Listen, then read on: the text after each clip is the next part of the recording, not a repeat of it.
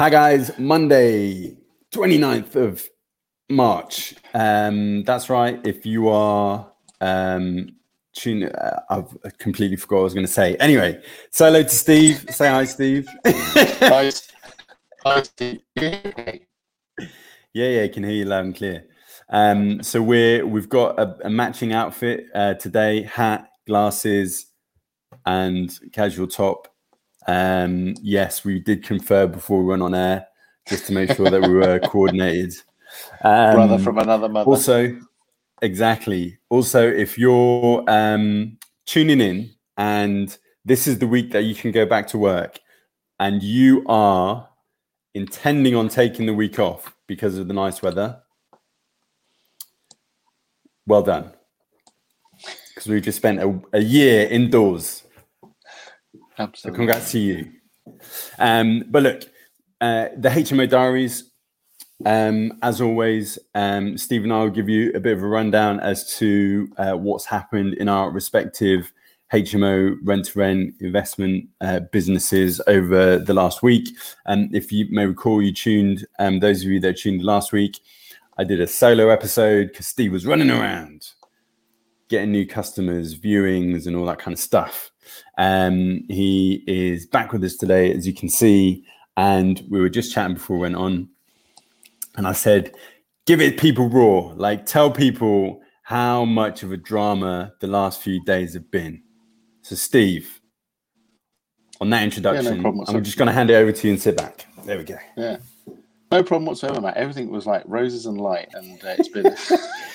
Yeah, typical. No, That's it's- how it is. Like literally nothing happens when you uh, operate HMO. Zero, nothing. yeah. No, it, it, it's uh, it's probably been one of the most challenging uh, few days. Let's put it like since Friday.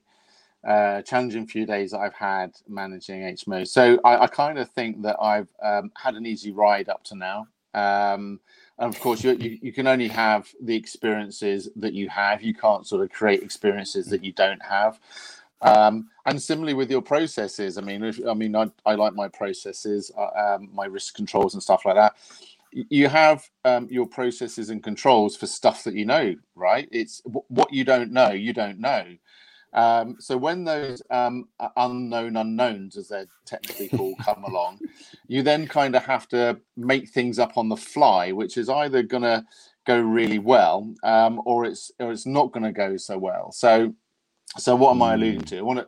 I'll um. I'll tell you. Tell you. Share a story. I'm not going to uh, personalize it. I'm not going to mention where it is. I'm just going to be factual and, and give you the bare bones. So, um, imagine, imagine it's um, two o'clock in the morning and you're comfy in your bed. You've probably gone to sleep about three or four hours before, um, and uh, and suddenly your phone starts to go like um, crazy. And so the first sort of thing is so first sort of question is, do I answer it? And you sort of think, well, fir- if it rings once, I'm not going to answer it because it could be a wrong number, right? So I'm not not going to ring it. Uh, and I'd never have a ring on it. It's sort of like this buzz. It's like zzz, zzz type thing. So um, Hmm. so then the second time it, it goes, I'm sort of thinking, okay, well that's probably not a wrong number. And then um, suddenly all these WhatsApps uh, pings start to go off. So I think, okay, I've got to sort of sit up and take notice now. Um, so I'm now taking notice, and I'm getting some messages saying that a customer is having uh, an um, an episode uh, in their room, and uh, that they're con- they're concerned. So, so the first thing is, well, the, the message is kind of cryptic. Um, because what is what is an episode, right? Um, who Yeah. knows? It could be what is it? An episode of watching TV? Is it an episode having a epileptic fit, which is kind of right at the, at the other end of the scale? You sort of so so go back and sort of said, um, "Hi, um, can you be a bit more specific? What's what's happening?"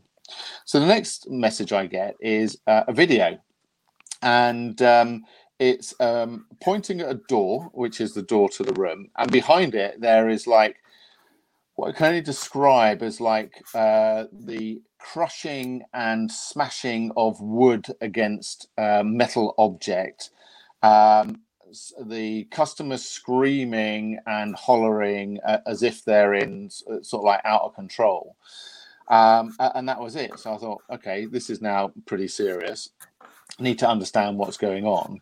So uh, message uh, the girl back. So the, the first thing that sort of come to my mind is um, uh, safety. So you always have to be sort of safety first. So the first question is, do you feel safe? Um, and the answer that come back was, well, kinda, because uh, this person is in their room. Um, it's not spilled out into the house. Uh, so it's contained, uh, but I am concerned. So the first mm. tick of, of safety first is has been ticked. So the rest of the house feels safe. So the next element is safety of the individual in the room. So uh, and this is where having a, a, really good understanding of your customers and and the only way you can get a really good understanding of your customers is by engaging uh, with them so so i knew that this individual um, had a had a problem um, and so um, me sort of not being within sort of half an hour of the uh, of the property uh, it's it's kind of um, I, I, feel impotent almost.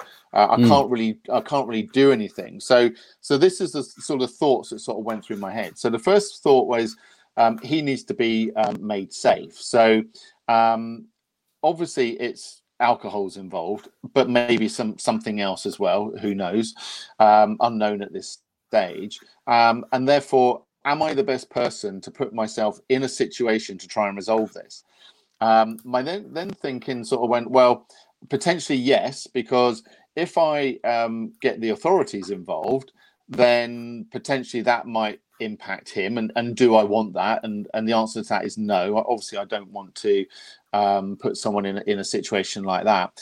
But then I'm sort of thinking, well, am I trained to uh, confront and deal with these potential issues um, and and being uh, be able to make a positive uh, impact on the situation? And I rationale that I probably wasn't. So when I when I went through that sort of um, thinking, which uh, sort of it's probably now about sort of twenty past two in the morning, when you're sort of half asleep, um, is um, it is maybe not the best frame of mind to be in, but it, it is it is what it is, right? You can't really sort of dictate when these time things are going to happen. Um, I sort of made a judgment call that I wasn't, and therefore um, I was going to call um, the, the, police. So I made the call, um, and um, because I'm uh, based in Cambridgeshire, uh, I got put through to Cambridgeshire Police, and when I told them that the uh, house wasn't in Cambridgeshire; it was somewhere else. They they then had to sort of connect me through to another uh, another force. Um, and to be fair to um, the the police, I mean they were there in like under three minutes. Um, oh, wow. So fair play uh, to them. Um, but they um, entered the house, um, and one mo- one of the most important things uh, that I've sort of subsequently um, uh, realised is that you need to have a point of contact uh, in the house uh, in order to uh, explain the situation to the attending of officers um, and that some context could be added because i mean my uh, one of my good friends is a police officer and um, and they never know what um, circumstances that they are going into. They are blind almost like 90% of the time. So having someone to provide some context i think is really important. So the other customer that messaged me um, uh, was happy to do that and um, and i provided the necessary contact details. And um, uh, the, the police officers came in, um, dealt with the situation in, in, probably about 10, 15 minutes, ascertained that this uh, the customer that was having the episode uh, was was safe, uh, albeit in a in a not too good condition, um, sort of physically, if that kind of makes sense. Um, drugs wasn't involved, so that was a, a, a positive. Um, and um, within sort of like half an hour, the whole the whole episode was um, uh, done and dusted. So, so that was sort of like dealing with the issue. That so that just for future reference, and in, and in case anyone else has um, a situation like this, I don't know whether you you've had a situation like this, but I certainly haven't had a situation like this in the in, in the last five years. This was a real first for me. The, the first thing is. Um, you've got to assess the situation and, and get as much as many facts as possible without emotion, which is sometimes hard from the customers at the other end who are sort of on the front line, as it were. Um, then you've got to assess uh, the safety of the house. So, is the uh, issue contained, uh, or is it starting? Is it, is it in a communal area, for example, and starting to be spread out? Um, but if it's contained, um, then the next question you have to ask yourself, and this is a real sort of frank answer question: Are you the best person to deal with that? No matter what the um, outcome is, are you the best person to do it? Because I I went through the um, emotions of well, uh, could this be considered as a waste of police time? And I sort of rationale to myself after thinking it through for a few minutes that no, it's not because I'm genuinely concerned for the safety of the individual and I'm genuinely genuinely concerned for the safety of the other housemate. So um, mm. so it was the right decision to make.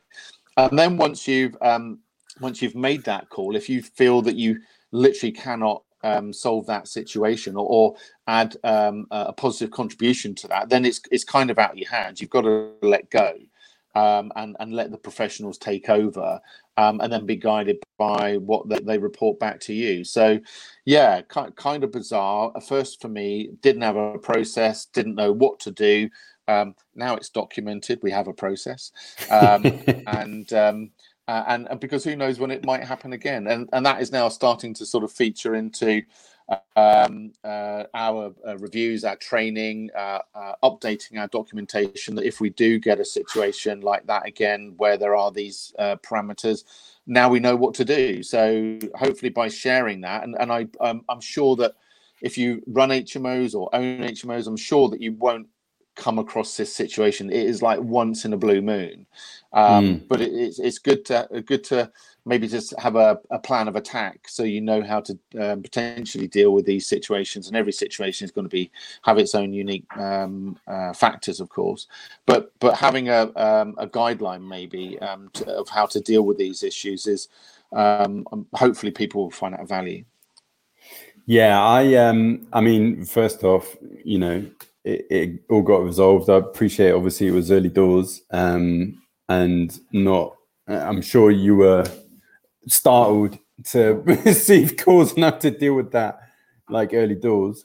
I, I had something similar last year during uh, lockdown, although not not at that time. It was more sort of eight o'clock in the evening, where um, uh, you know we were contacted by uh, one of the housemates, and they were saying you know, uh, their neighbor, their next door neighbor in the next room, you know, they were hearing um, noises and screams and everything coming out of the room. And, you know, should they call the police or not?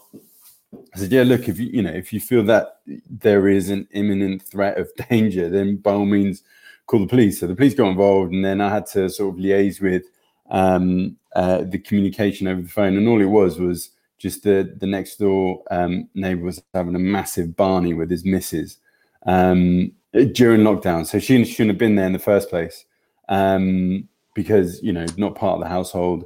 Uh, certainly didn't notify us at all. Um, but all of this was resolved probably within like about an hour. Um, and then there was follow up as well from from the police. Not a nice situation to be faced with, uh, and thankful to say that the housemate moved out sh- shortly after, not because of anything that you know we did, but just obviously of their own volition. Um, but yeah, it is useful to once you've gone through that once to sort of document the process, remember what your experience was, um, especially because for you it happened early doors.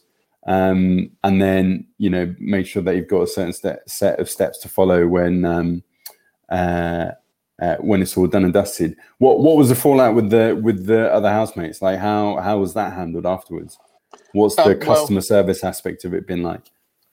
Yeah, absolutely fine. Um, everyone was super concerned because he is probably oh, just giving away uh, that it was a male.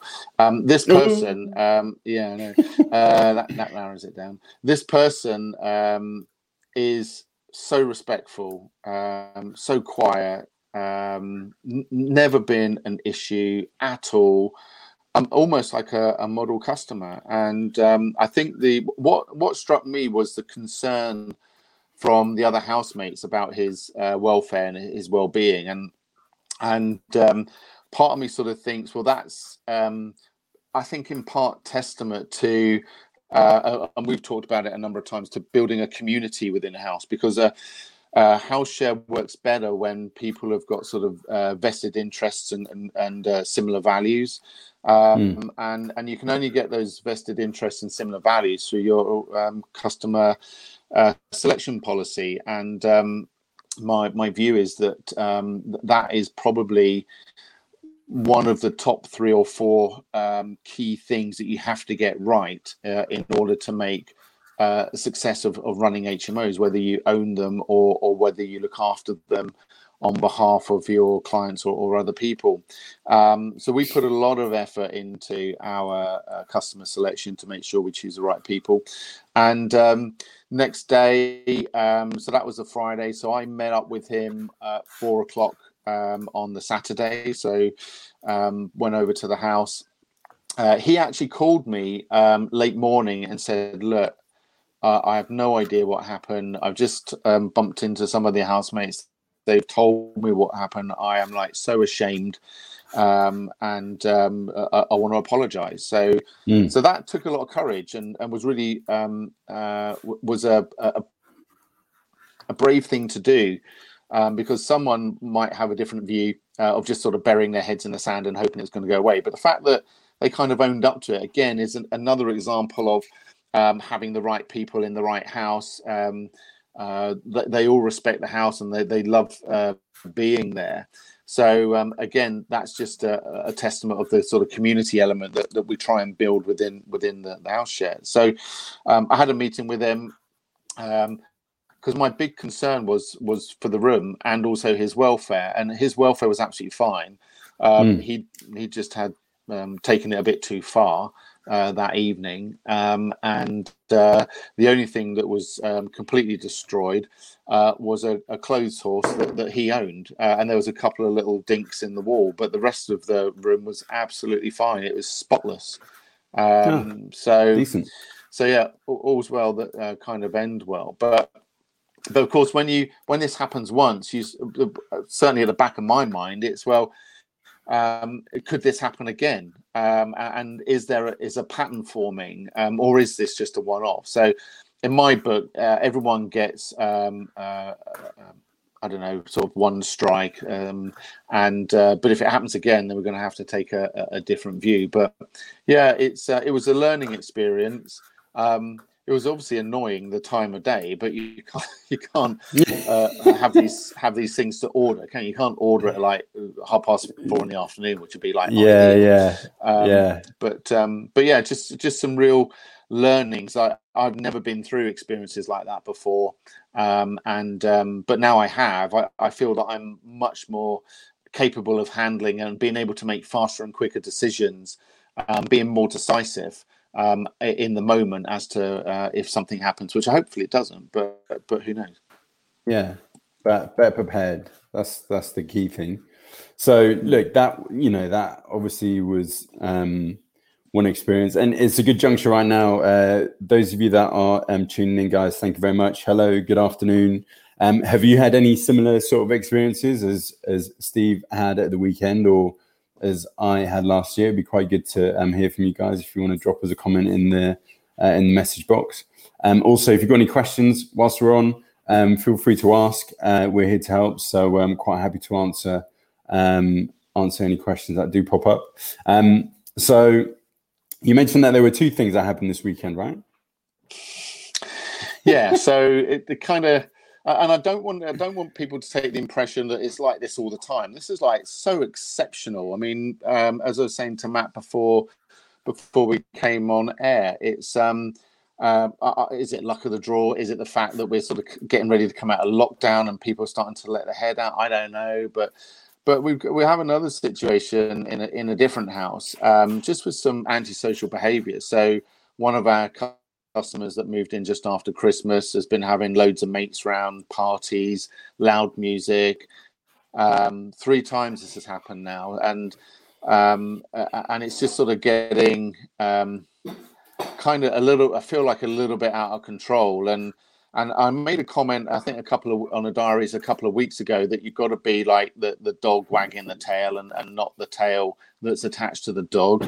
So um, unfortunately we've had to sort of escalate um, the situation. So again it's it's if you if you have persistent offenders in your in your properties that either you're managing or that you own having an escalation uh, process uh, that is is uh, well defined um, and uh, communicated to the customer that's causing the issue um, so that you're setting expectations. So i'm a great believer that if I have a conversation with someone, um, it's either as a first conversation, it's either going to be Uh, is this going to happen again, or was this a one-off? And as I've just said, um, I'm quite happy to give someone the benefit of the doubt. I'm quite happy to give them one strike.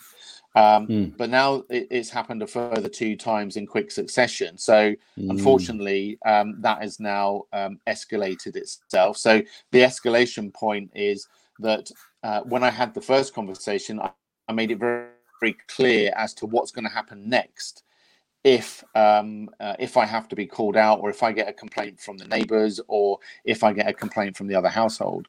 But at some point, um, the customer will either um, comply or they won't comply. Uh, and it doesn't look like this customer is going to comply. Um, and unfortunately, with the current um, uh, changes in legislation uh, being six months uh, notice, uh, I might have to put up with this situation for another six months, mm. um, unless I can do something to change the, the system. Now, for those who are um, familiar with NLP, there's something called a pattern hmm. interrupt, which is basically uh, almost like a shock to the system. So um, that's going to be my sort of next um, strategy uh, in terms of that sort of shock to the system. Um, if I'm completely honest with you, I've got two or three sort of thoughts as to what that shock is going to be, um, mm. which sort of goes from uh, one extreme of uh, moving uh, my mate Nick, who's um, about 18 stone, bald, um, and uh, quite a chunky bloke, into the empty room next door to him. Um, so, so that's so that's one option.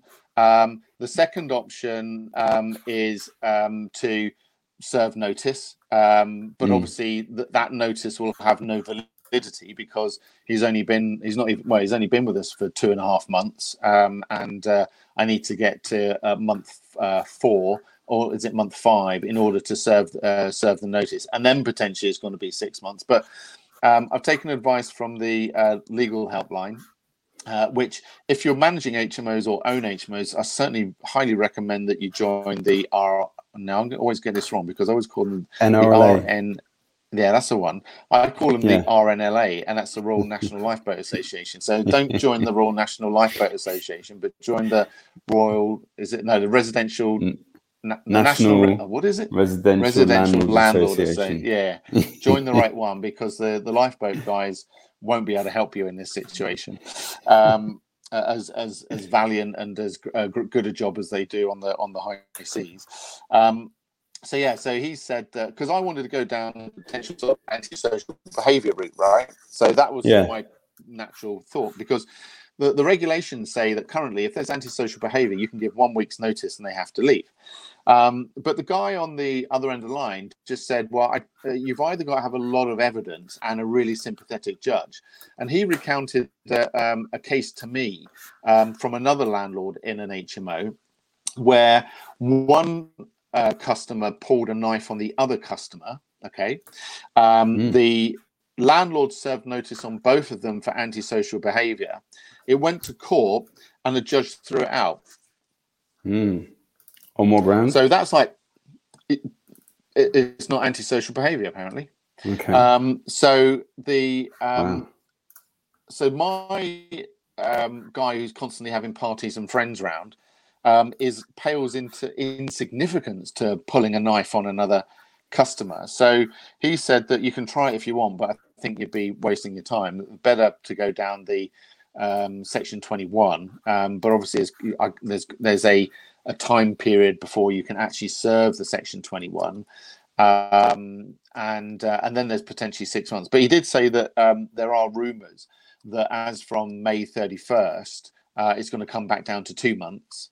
So mm-hmm. um, so that might be uh, a little bit positive. So so what what solutions are? I've just got to manage the situation now, and um, a bit like uh, uh, I imagine it to be a bit like a game of football where you you've got to sort of what when I was playing football they always called it narrow the angles. So you've got to get closer and closer and closer. So they've got no they can't pass the ball either side of you if that makes sense. So I've got to get closer and closer and closer to the situation. So uh, I don't allow this um, situation to escalate. Because if I do let this situation escalate, not only have I got customers that are in the house that are having a miserable time at the moment, but I've also got a new customer joining later this week. Um, and I'm conscious about potentially dropping him into a situation um, that's uh, not mm. ideal. So, so it's going to require a lot of sort of micromanaging, um, which unfortunately is part of the territory that we um, uh, sit in or we operate in. Um, and and either one or two things is going to happen. Either he's going to break me, uh, or mm. I'm going to break him. there's, there's only that. Those are the only two um, outcomes possible. So someone's going to be a winner. Uh, and someone's going to be a loser, and I need to make sure that I'm not the loser, uh, and that I am the winner. So um, maybe we'll treat this as a, as a little bit of a, running dialogue and, and see uh, see how I get on. Who knows? Yeah, yeah, it'd be an interesting guide to see um, to see what happens over the forthcoming weeks. But I'm sure yeah. um, uh, I'm sure it'll be well. Hopefully, it'll be resolved um, amicably. It, it may well be. Well, yeah, uh, I can't really comment. I'm just thinking back to the situation that I faced last year, where the guy just ended up moving out pretty quickly anyway. But it was a different set of circumstances because he'd been with us for um, probably about a year. So it was it was pretty much time to go. But hopefully, um, hopefully you um, managed to uh, pacify the situation. And I love the fact that you dropped in some NLP as well. This is not something that I was thinking uh, we'd have as a little bit of subject matter on this HMO diaries because I do like a little yeah. bit of neuro linguistic programming. It's pretty good. Um, yeah, I think I think it's it's important because it, we're dealing with people, right? So um, mm. so knowing knowing what buttons to that you can push and and, and how people sort of um, um, be, be, triggered or respond, it, I think it's right really important. And and and what's most important is you don't push the wrong button. Um, I mean, when I uh, when I went out, so that was so Friday night. Well, you know what happened on my Friday night, Saturday morning. Um, mm. So this was sort of like Saturday night. So um, yeah, uh, uh, I'd say, and I want to stress for those people watching and, and listening that this in the, I've been doing this for like five years, and th- this has never happened. Okay, so in, in the previous five years, never had a had a problem. Okay, I've had one or two little niggles, but nothing nothing like this where I had to call the uh, the police and and persistent sort of party offenders. Um, so I don't want to paint the picture like this is every weekend I do this. It's not. I do have a life, um, and um, uh, I quite enjoy it. So this is just like a real rare. But I think there's some important learnings to uh, come from it because mm. it may well be that that people. Um, who watch or listen to this do face these um, scenarios, and, and maybe they um, don't know how to deal with it, or maybe um, I might be a little bit older and might have a little bit more life experience that that could prove value or not, as the case may be. But um, yeah, it's um, it's uh, kind of a, um, a, a, a, testing time. Let's put it like that at the moment. But but my resolve is true and my resolve is strong. And um, unfortunately, uh, I'm a, I'm very competitive and I don't like losing. Days. Okay, good. So we'll um, you're you're going to keep us posted to see how this pans out. Um, and yeah, just uh, referring back, if you um, want to listen back to uh, a previous episode, um, I think it was a couple of weeks ago, titled Five Burly Guys and something else on the HMO Diaries. If you go over to the HMO Experience Property Podcast, you can go check that out. Or if you're watching uh, in the Facebook group, um, you can go back and, and listen to Steve's first foray into this adventure um, with uh, this particular housemate. Um, but look, um, as you said, this is it doesn't often happen. Um, you know, these things do happen from time to time. You know, as invariably um, things happen in business and in life with lockdown, for example, and you just you know you learn and adjust. Um, so mm. that was last week.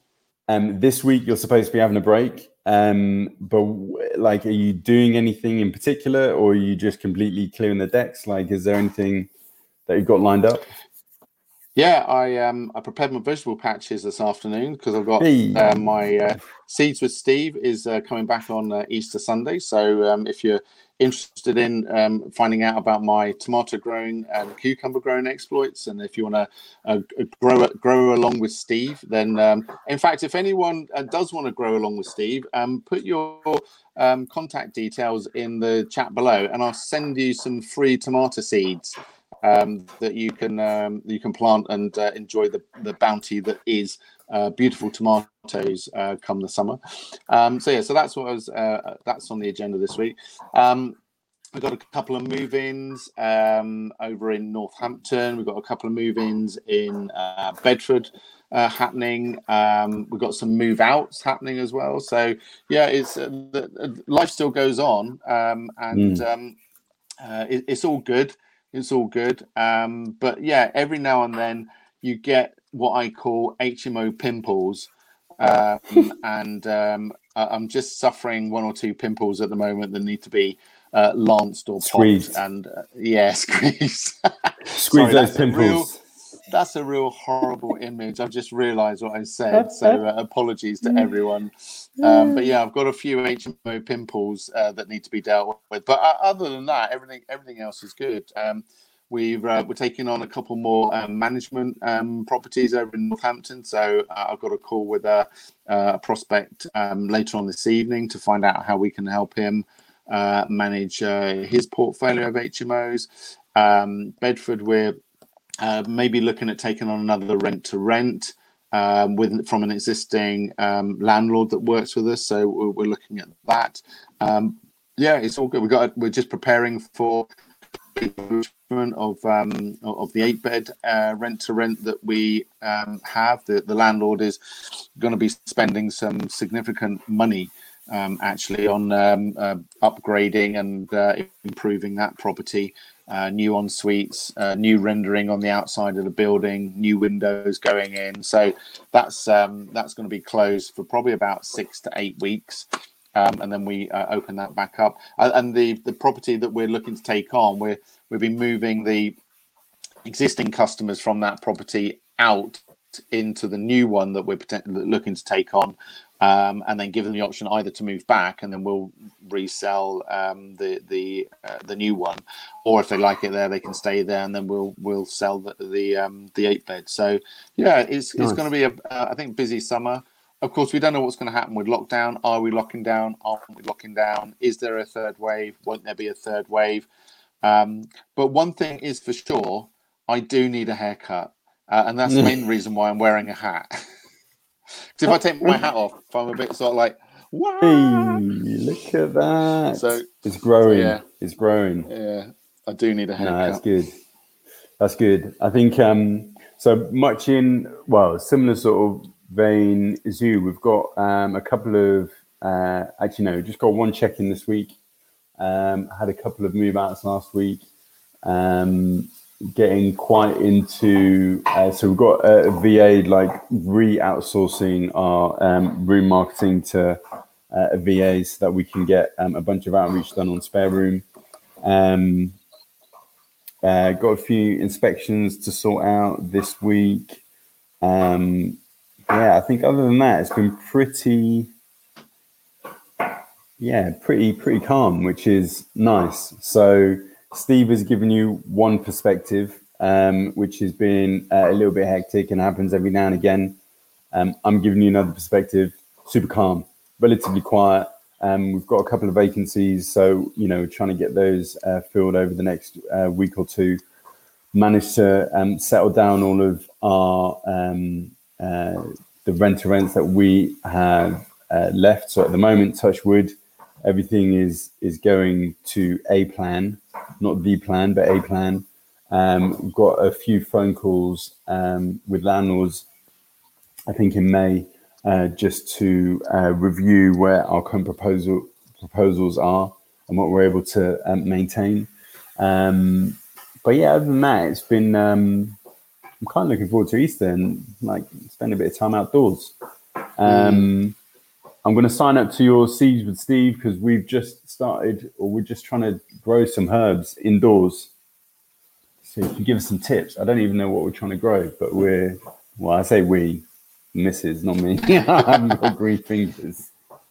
But yeah, coriander, coriander's a good one, and basil. I mean, it's so simple. I mean, what I do, and this might be a little bit. I mean, we grow from seed as well, but it, that takes a bit of time. But um, just um, just go down to the local supermarket, go to the veggie section, and they've already got sort of like herbs in pots, and you, all you need to do is keep watering it. And as long as you keep watering it, um, it will live. If you don't water it, then it will die. Um, unfortunately, yeah, we went old school. Um, we just from seeds. So yeah, that's cool. It's it's interesting. It's interesting because one of the one of the we talk about this sort of uh, community element as well. One of the initiatives that I did last year was uh, put a note out to um, all of our customers to find out who was interested in in growing stuff. So we had a, a um, like a little bit of a, a, growing club. So I bought a whole uh, bunch of um, um, I was going to say fertilizer, but uh, um, grow bags and dropped it around to the house. And um, uh, I'd overproduced on um, tomato plants. I had like like tens of these little seedlings, so I distributed them around to the house. Um, and um, and then they started growing. So um, Kimbolton Road, they got big into their strawberries, so they had like a little strawberry patch, and they were growing fresh strawberries. Salisbury Street decided they wanted to go down potatoes so mm. I had a, a, couple of old sort of uh, potato, potato bags available, um, and gave them some, um, and they um, uh, they were growing potatoes. Um, what uh, Gladstone they, they were into their herbs, so they grew um, nice. basil uh, and coriander, I think it was, and they had like an Italian night, and uh, had to sort of all. Uh, no, they had they um, what did they make? What's it with the tomatoes? Where you use tomatoes and um, what like sorry, a salad, like a panzanella. I can't Bruschetta. Oh. Okay, bruschetta. Okay, nice. Can you hear me? Yeah, yeah, bruschetta. Yeah.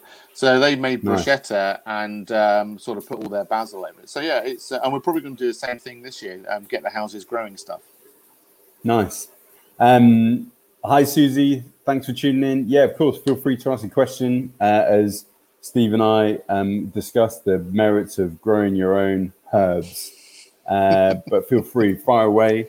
Like we're here to help. So if we can help, we will do.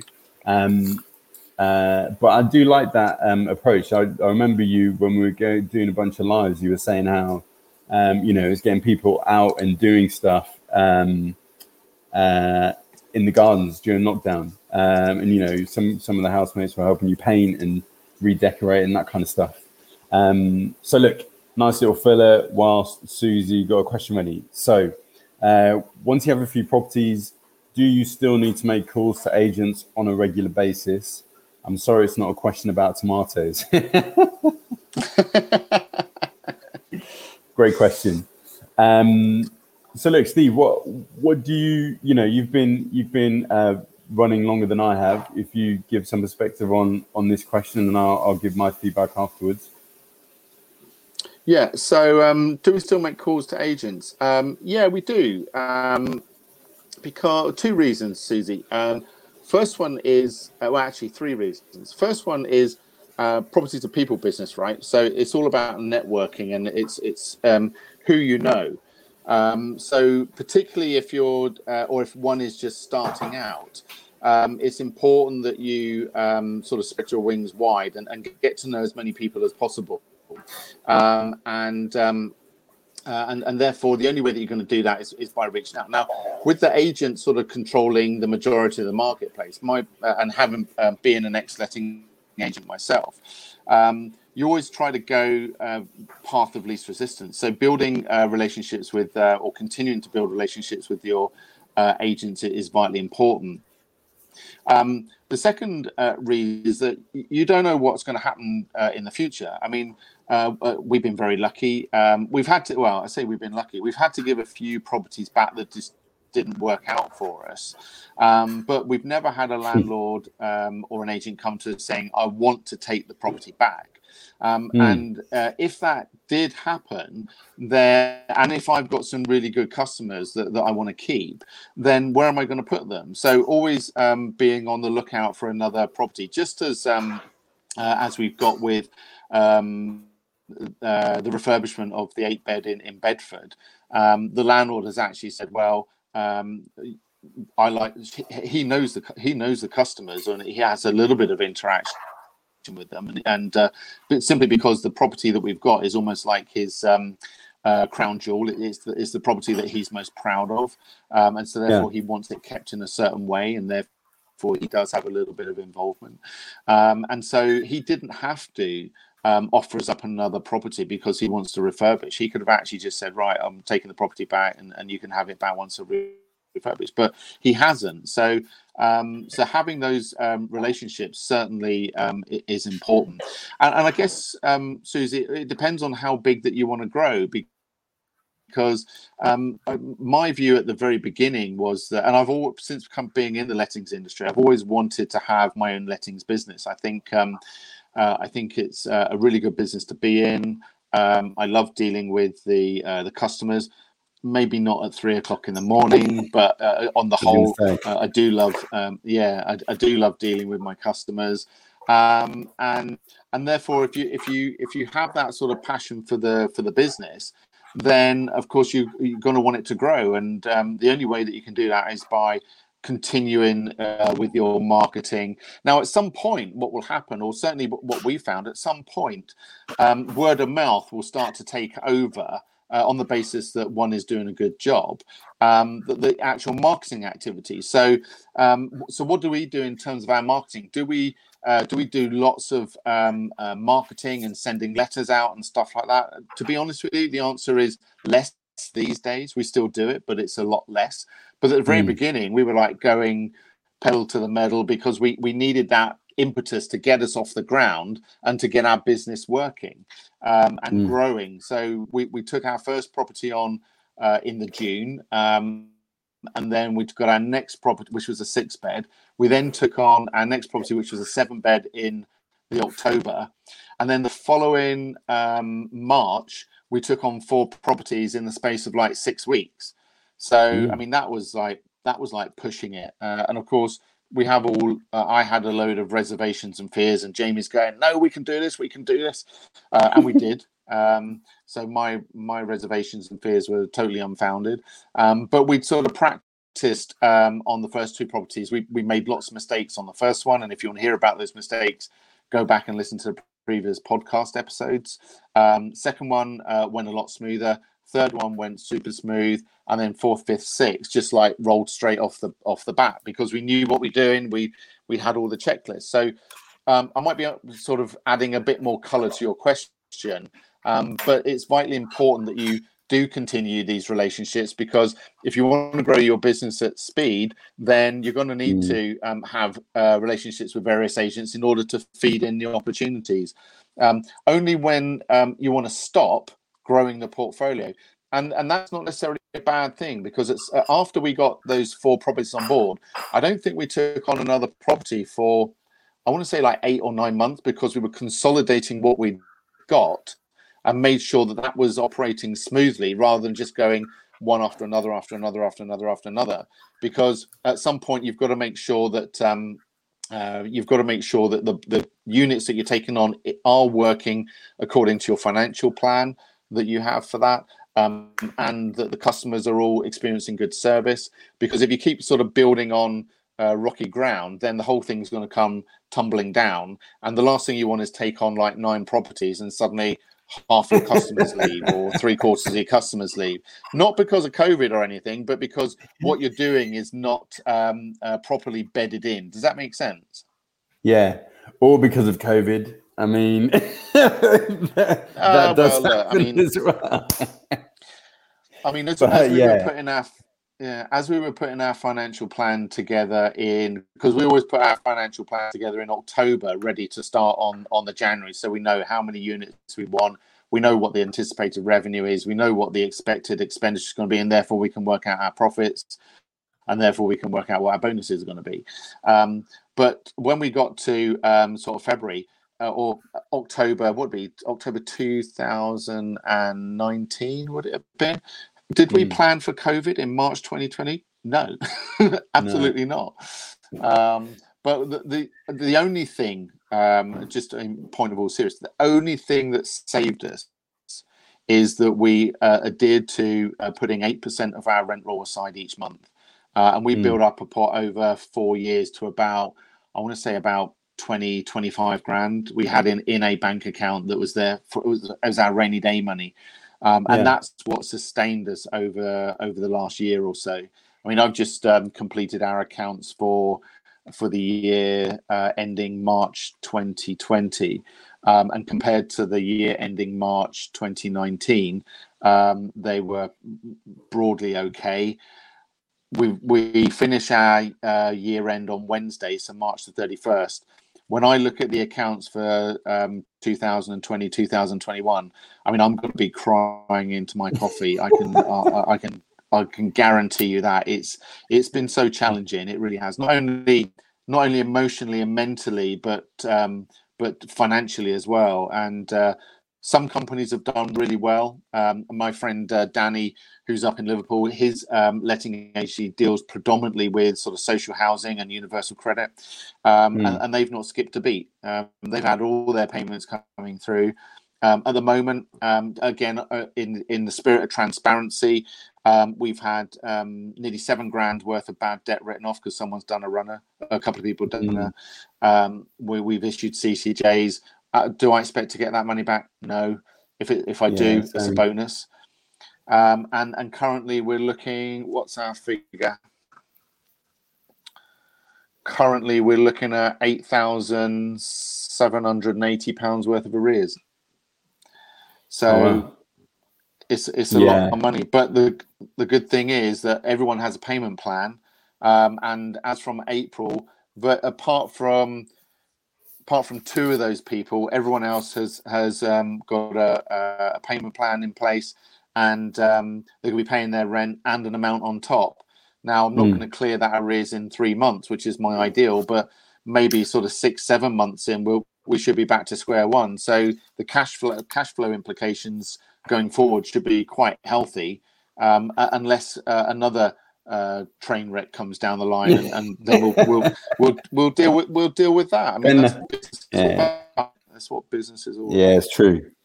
It's true. I guess just to um, uh, give my little spin on getting in contact with agents, I think it's only really let me see. It was only really last year, funnily enough, that um, agents started to reach out. So prior to that, um, Susie, like you, you know, making a bunch of calls, and um, you mentioned that you're at the very start of your journey. Um, so congrats on that.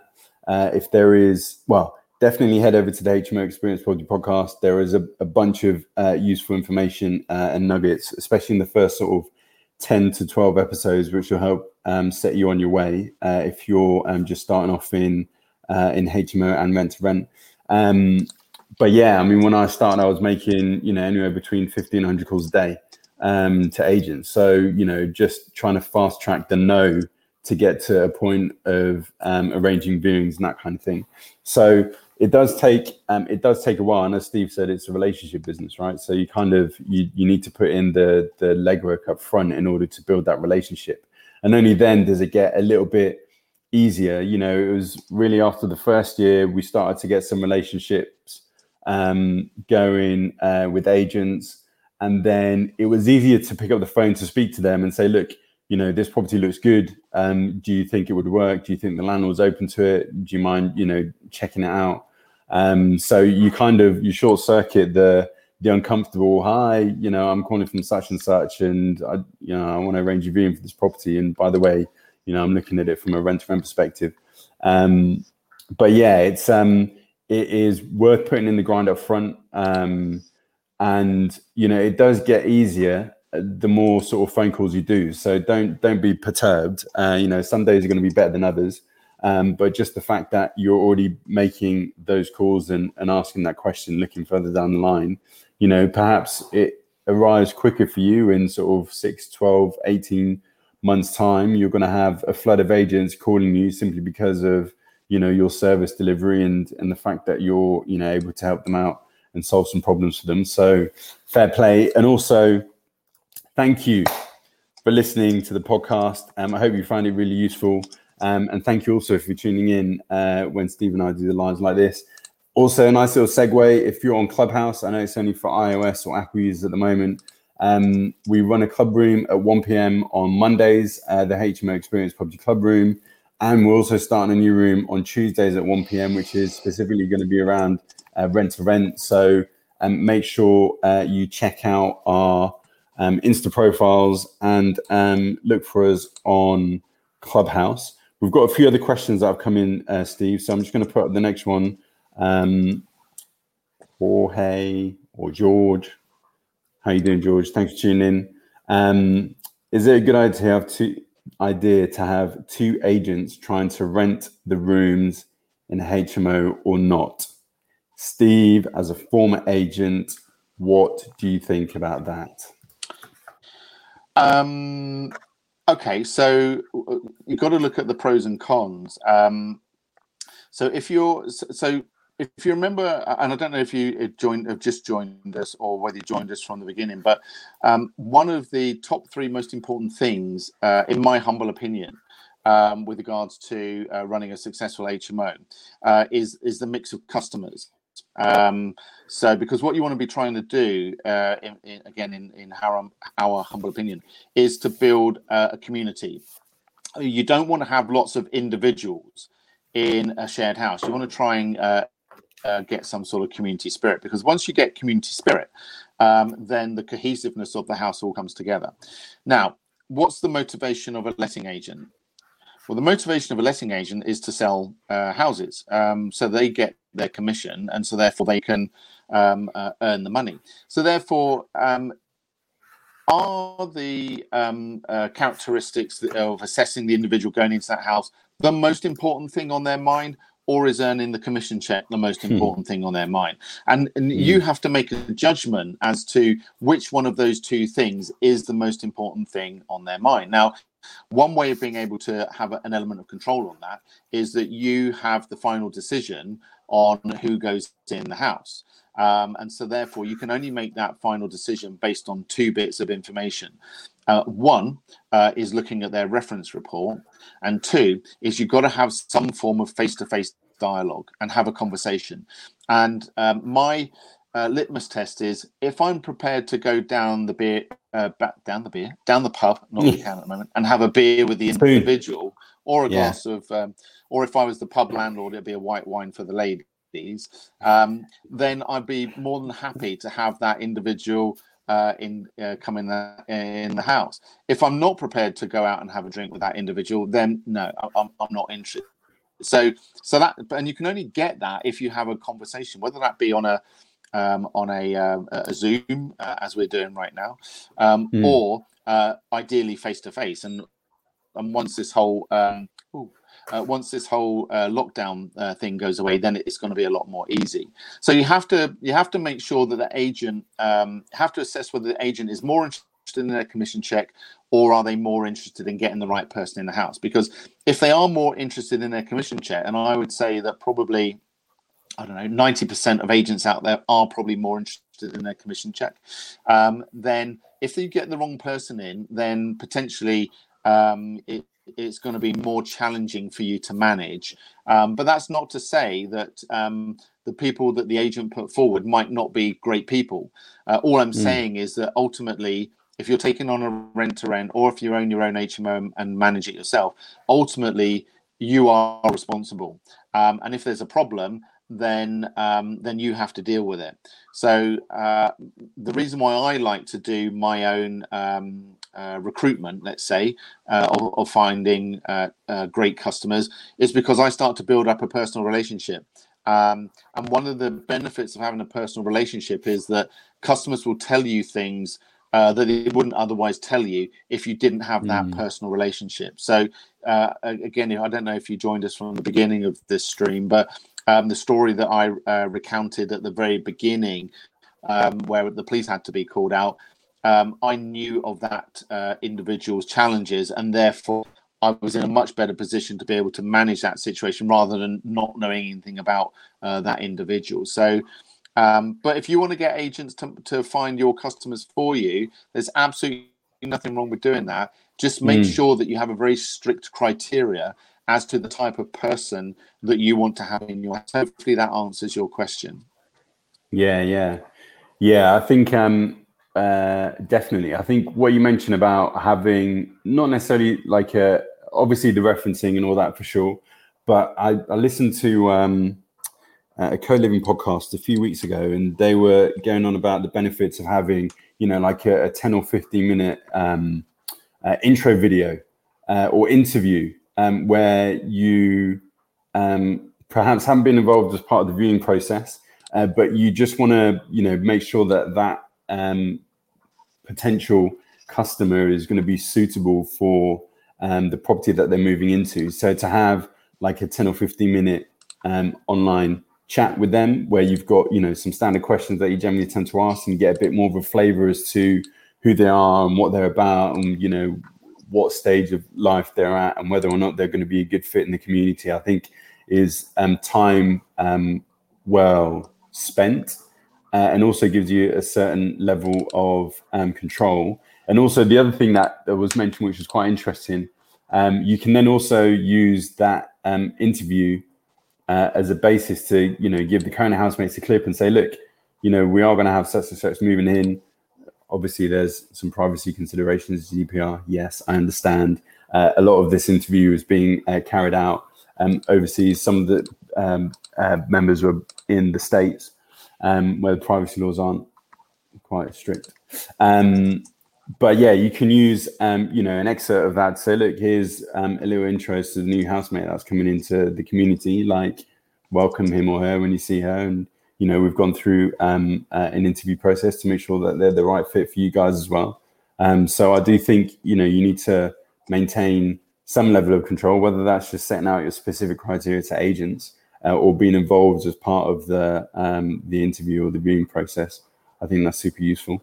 Um, so, look, George, thank you very much for asking the question. Hopefully, that has helped. We've got a couple more questions, Steve. Um, so, let me just make sure I get this in the right order. So, Gamblers Ruin, a from uh, YouTube, he said, "Look, I'm newest to properties. I've turned my own house into HMO in Essex and would like to build my business this way. However, my cash is now stuck in my house before I learn about buy. I think that's buy, refurbish, and resell. Is that right? BRR. BRR. Uh, I have 70k. Yeah. I have 70k and thinking of moving to the Midlands to buy three bed houses, turn into six bed plus HMOs. Is this a feasible strategy, please? Now, again, I'm going to defer to you, Steve, because you um, and Jamie have got uh, a business which is funny enough in the Midlands. So you'll be able to say whether or not this is going to be plausible. Yeah, um, I think the first thing is um, that's amazing um, uh, what you're doing, uh, Gamblers Ruin. Um, I think um, one of the things that you, uh, I just want to, I'm just going to um, say this, okay? I just there's a couple of things I just want you to make sure that from a compliance perspective that you've done. So the first thing is, um, I'm sure you have, but um, I just want to um, uh, mention this. The first thing is obviously you've let your lender know that this is what you've done um, and that you've got consent to let, uh, not only for a single let, but also as an HMO. So, uh, if you haven't done that, the consequences are that that could be construed as potential mortgage fraud, and then that sort of is a completely different can of worms. So, if you've um, if if you've got any questions around that whole sort of turning your house home or private residential into an HMO, and you want to just directly about that, then then please feel free to do so. Um, but the reason why I say that is because what you might want to decide to do is to look to refinance your uh, ex prime resident uh, residential home on a commercial basis, because then once you do that, um, you can uh, uh get a valuation based on the uh, commercial uh, rent that the property is generating, um, and therefore they typically tend to be a bit sort of higher uplift um, and therefore you might be able to pull a bit more money out, which might add to your pot of seventy thousand. So, so that's one thing. The second thing about is seventy thousand enough to go and buy three houses in the Midlands? Um, well, you could argue yes, but it depends. There's a, a, lot of depends in there. So it depends on where in the Midlands. it depends on what type of customer you want to um, service. It depends on are you going to be putting in um, taking like a three bed uh, which is what we do. Take a three bed uh, and turn it into a five bed ensuite, or are you just going to buy the houses? Um, and not put in en suites and just do like a lick of paint and change a carpet. Um, if you're going to be putting in en suites, then just to run some really, really rough numbers to give you a comparison, we would typically buy properties. The comparable now is probably about 140, 150, but 180 is what we would um, look for. Uh, to rip it to bits and then to put it back together again, that's like ripping everything out, plaster off the wall, replastering, um, uh, not going into a loft, I hasten to add, uh, and putting everything back in would typically be uh, about 60 grand in terms of refurbishment costs. And your purchase costs are probably going to be uh, around about, I would say, four, no, probably about six to seven grand, including GT. So um, your £70,000 um, might sort of cover the refurbishment and the purchase costs, but it probably won't cover the deposit. So when you um, uh, when you go and obviously buy these properties, you need to come up with uh, the deposit, which is uh, typically 25%. In some instances, it might be 30%. So you need to know which broker you're going to go, uh, which lender you're going to work with. So having a good broker is uh, of paramount importance. You're going to need the refurbishment costs. Uh, and you're going to need the purchase costs. So when you add up the um, deposit plus refurbishment plus uh, purchase cost. That's the the cash that you need available in order to go and do that. Now, if you've got the money, great. If you haven't got the money, then you're going to go and need to find it from somewhere. Um, and that's where, uh, if you go back and check out um, previous podcasts about raising investor finance, uh, Jamie uh, will give you some tips and insights. It may well be that you've got uh, that uh, are, are interested in getting a better return on their money than having it sitting in the bank at the moment because in the bank account it's earning well next to nothing um, and you might be able to offer a better return. Um, so yeah so to answer your question it really depends on on on what type of property you're going to buy where you're going to buy and, and more importantly what it is that you want to do. So what i will say is if you connect with us um, uh, and go to our facebook page so that's the hmo experience um, uh, Podcast Facebook page and um, message us there. And if you want to um, give us your contact details, if you need a few sort of pointers on making that investment up in the Midlands, or if you want a few pointers on converting your home um, uh, or to make sure that you've done it in the right way, which I'm sure you have. If you just want to uh, run through the checklist with us, we're more than happy to do that. But just connect with us via the Facebook page. Yeah, nice. Good shout. Um, so hopefully that was um, helpful, Gamblers Ruin. Thanks for uh, tuning in as well. I think, um, Steve, we are coming up to an hour, so we've got one more question uh, from James, which is, um, hi James. First off, thank you very much for tuning in and also asking your question. Um, he has asked, when you find a property to lease from a landlord, you apply for the HMO license before you sign the contract with them. So, how long does it usually take for the application to be approved, etc.? Have you had applications denied? So, I think there's three parts. First off, do you need to apply for a license before you sign the contract?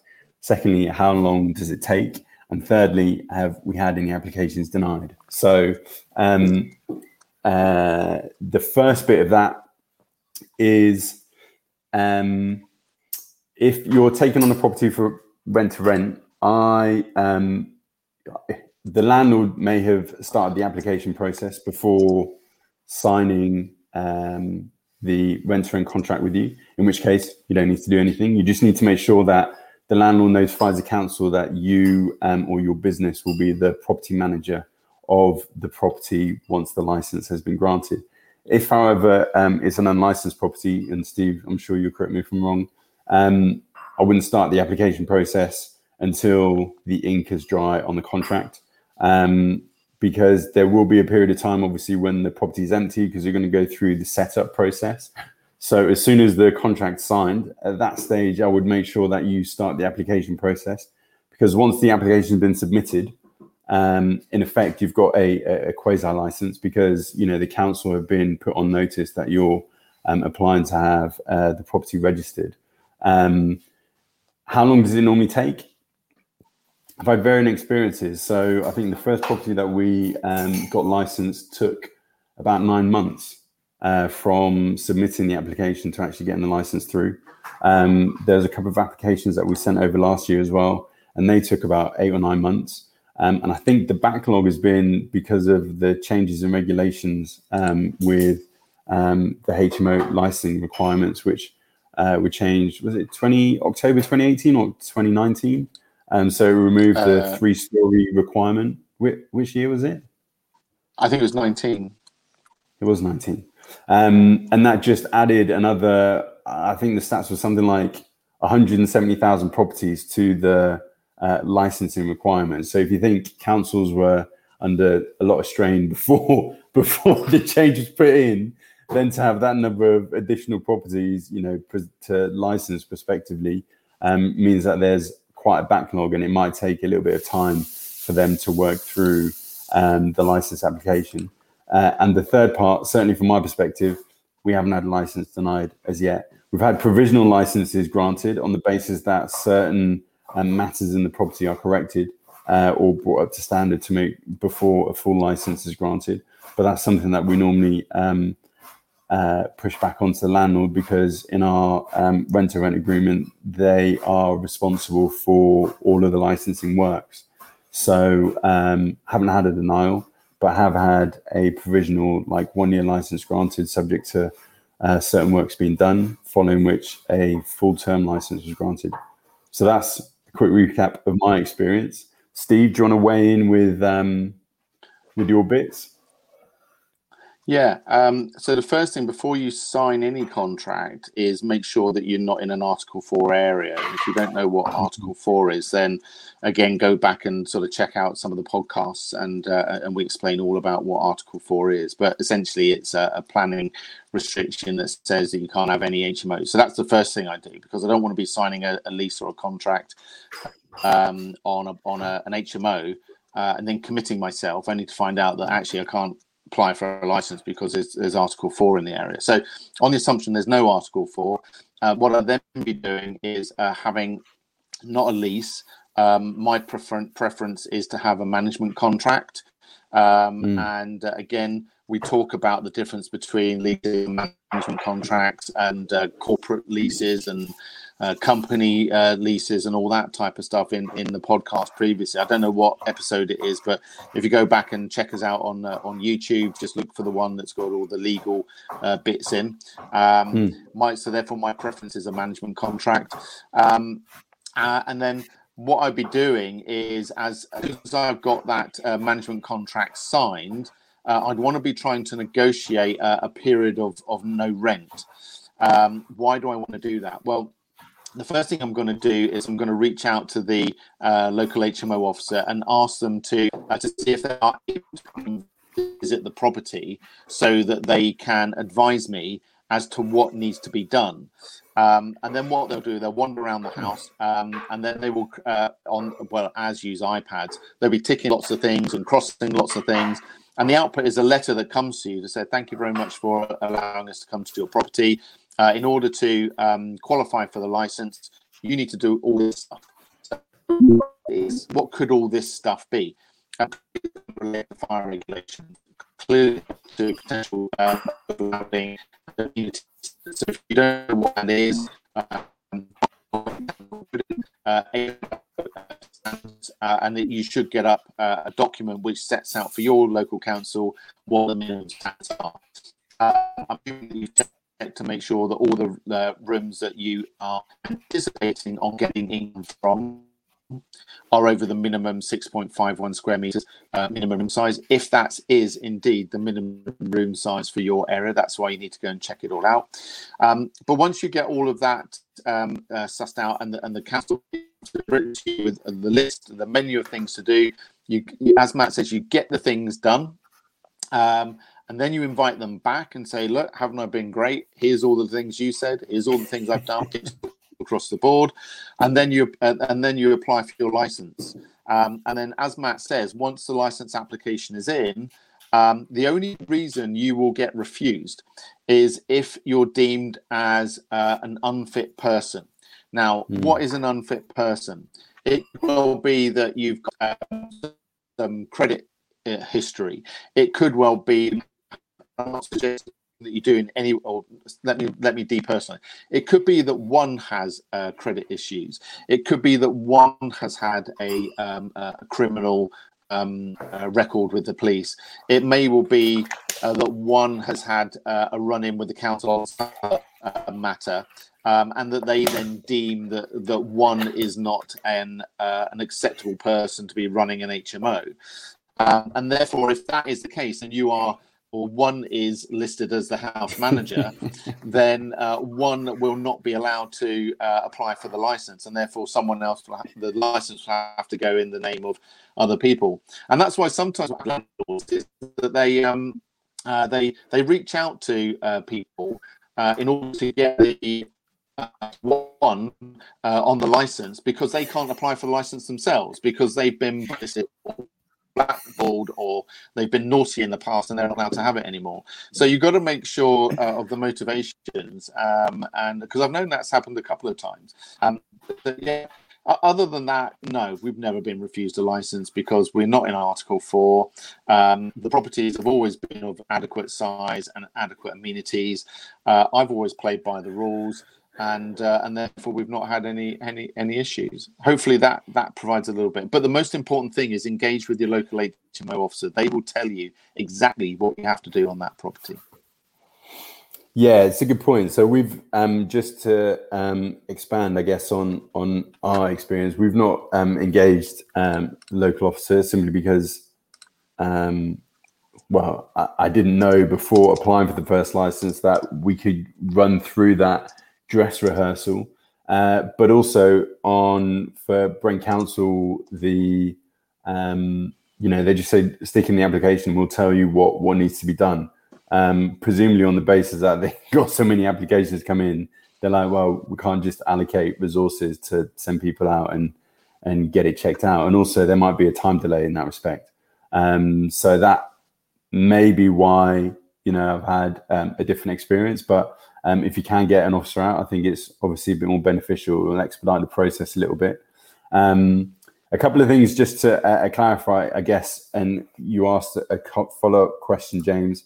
Yeah, with um, Article 4. So obviously, um, planning and licensing are two separate um, separate matters. So if you are in an Article 4 area, then um, you or the landlord, uh, I don't know whether it's um, for rent to rent, uh, presumably it is because it's a lease contract, um, will need to apply for planning permission. Um, and I would do this even before applying for the license because if you're not going to get planning permission for um, using the property as HMO, there's no point in getting licensed. Um, and the planning process, I mean, I, I've Brent was going to be turned into an Article 4 area, but now it isn't. So again, I've got no idea as to how long um, the planning process will take, but I would I would imagine anywhere between three to six months. I don't know. That's kind of a gut feel. Um, so you will need to apply for planning permission, get a planning consultant um, uh, involved, and I, I think it would need to be um, the landlord that would need to apply for that because they own uh, the property. You don't currently have an interest in it until the lease is signed um, I definitely get all this out of the way before signing anything because it will just add delays unless the landlord is happy to give you a rent-free period for or the period of time throughout which you go through this process, which I doubt very much. Um, so that's something to bear in mind. Once planning has been um, obtained, then by all means, you know, next step, definitely get the property license. Um, and you will find the licensing criteria from your local council on the council website.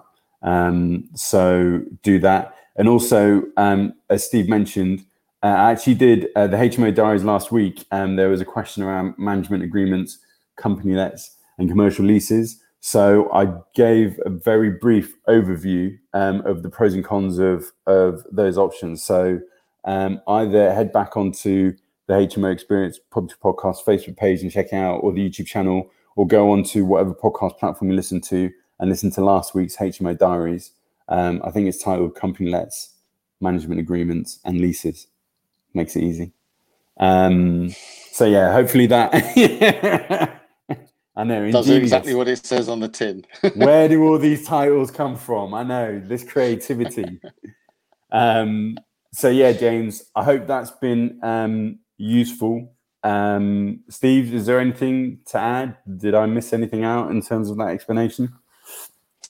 No, I, I think um, no. Go back and check out the resources, and and what may happen, James, is that as you go through the resources, you might have a whole bunch of new questions that you haven't thought of uh, before. So um, either come up and join us next Monday, or, or chat to us if more pressing, um, and and uh, we'll do our best to answer them for you. Nice one. Thank you very much, uh, James. Appreciate the feedback. Thank you very much for tuning in. Thank you for asking questions today. Um, guys, look, um, this is our longest HMO diaries yet. So, first off, thank you very much for everyone who's participated and asked um, questions.